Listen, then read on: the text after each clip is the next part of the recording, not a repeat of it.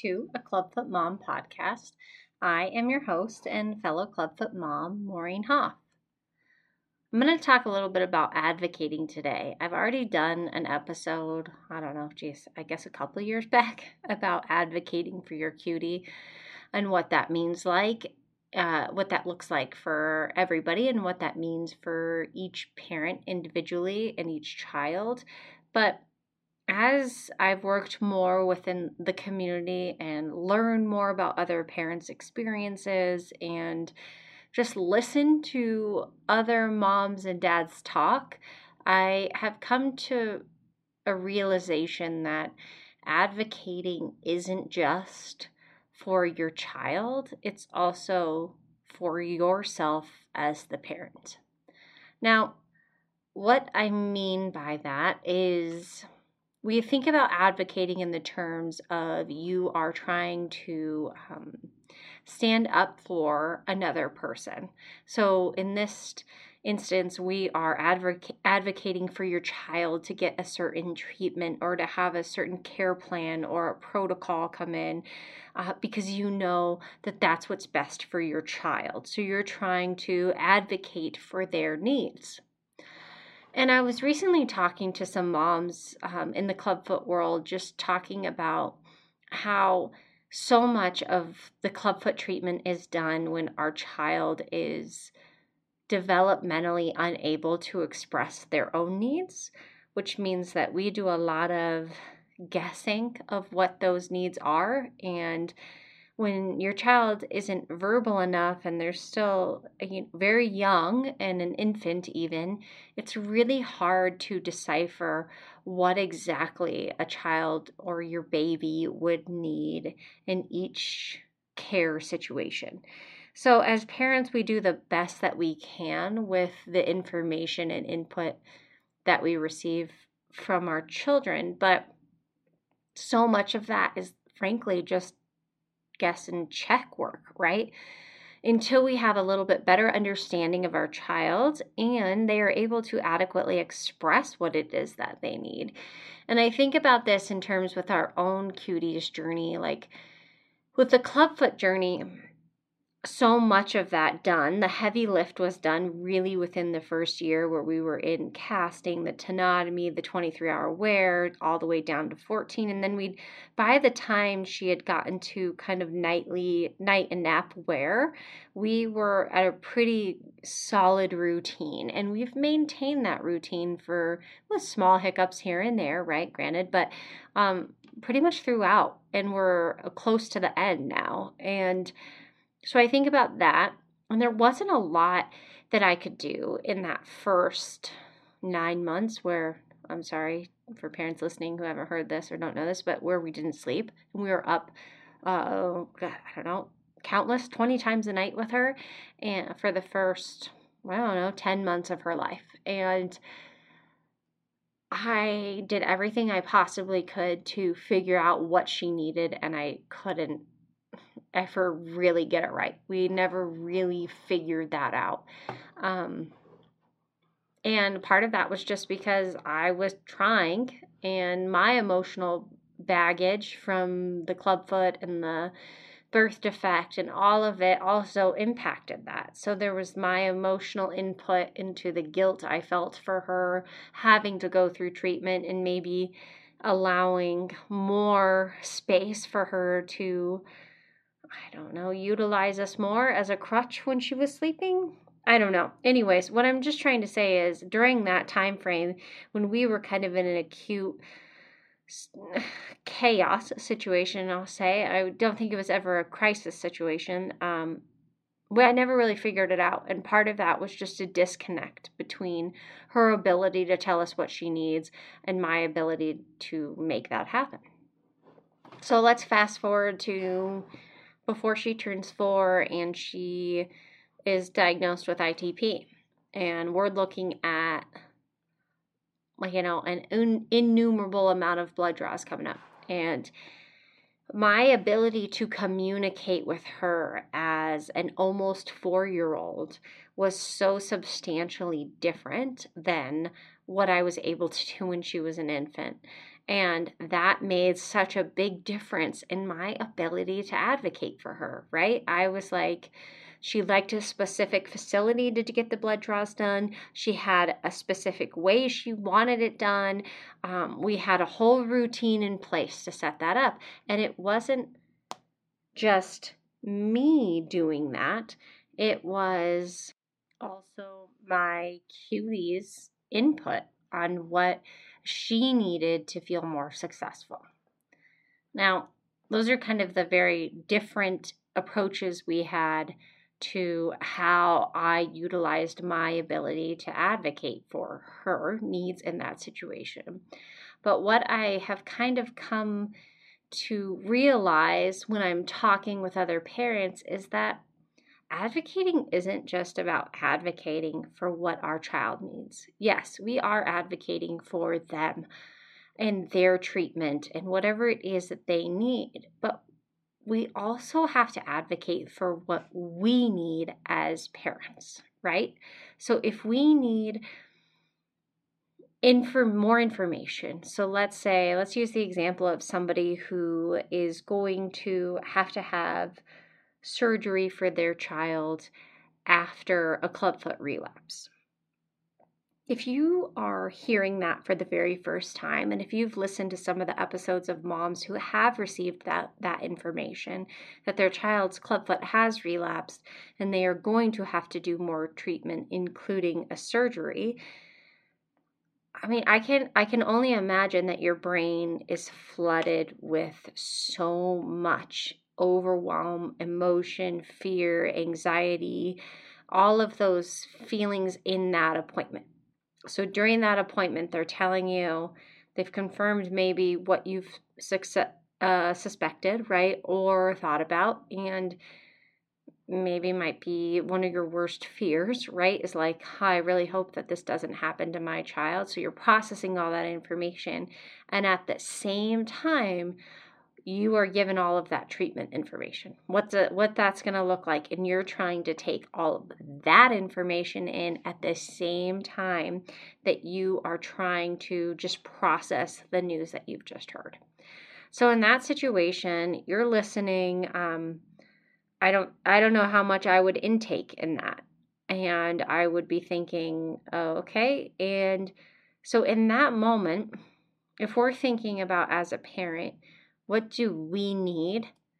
And how do we advocate for us to get our needs met? At the end of the day, so much of what we make decisions about as parents, especially in the world of pediatric healthcare, is decisions for our child. We're, we're decision makers. And a lot of that comes with a big responsibility. And it's to our most important people, the people we are responsible for, that are, um, we are responsible for their care and their well being. And, uh, and then we have to make these incredibly difficult you know decisions about what their care is going to be it's not as if i tell this to people it's not as if my cutie decided that she was going to wear her boots and bar consistently every day uh, that was a decision I made and that we stuck to as her parents. Well, my husband was there too, okay. Uh, but that we made together. That wasn't a decision that she made. And when she got older, it had become so routine that it didn't there wasn't this question for her of like, "Oh, I I get to make this decision." No, it's not your decision to make because I'm responsible for your well-being not just now, but the future adult that I'm envisioning in my head. And so, in that situation, let's say you're in that appointment, all of the treatment information just goes completely over your head because you're completely awash in emotions and overwhelmed. What do you do for yourself in that point? Maybe you've taken in some information. Maybe you've made another appointment. Maybe you haven't. Maybe you've been given some paperwork about what that's going to look like, some sort of take home. I, I'm not really sure. I've never been in this scenario, so this is all hypothetical. But in that moment, you have to think, or when you get home, right? You have to think about what is it that I need as a parent to make the best decision for my child?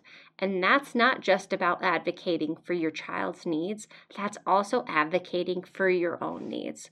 So, do I need to call the doctor again and have a different a different appointment that's just walking me through what that looks like?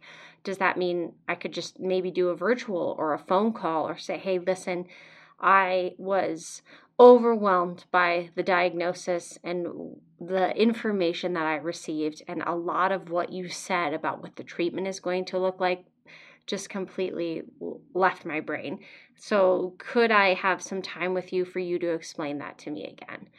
And I think as parents, and I'm speaking for myself here too, we tend to not want to do that because we don't want to be a burden and we don't want to seem like we weren't listening. We don't want to act as though we don't know what we feel like maybe we should know. And the reality is, we have to start to think about how we get the information we need to make confident decisions that will hopefully lead to successful outcomes.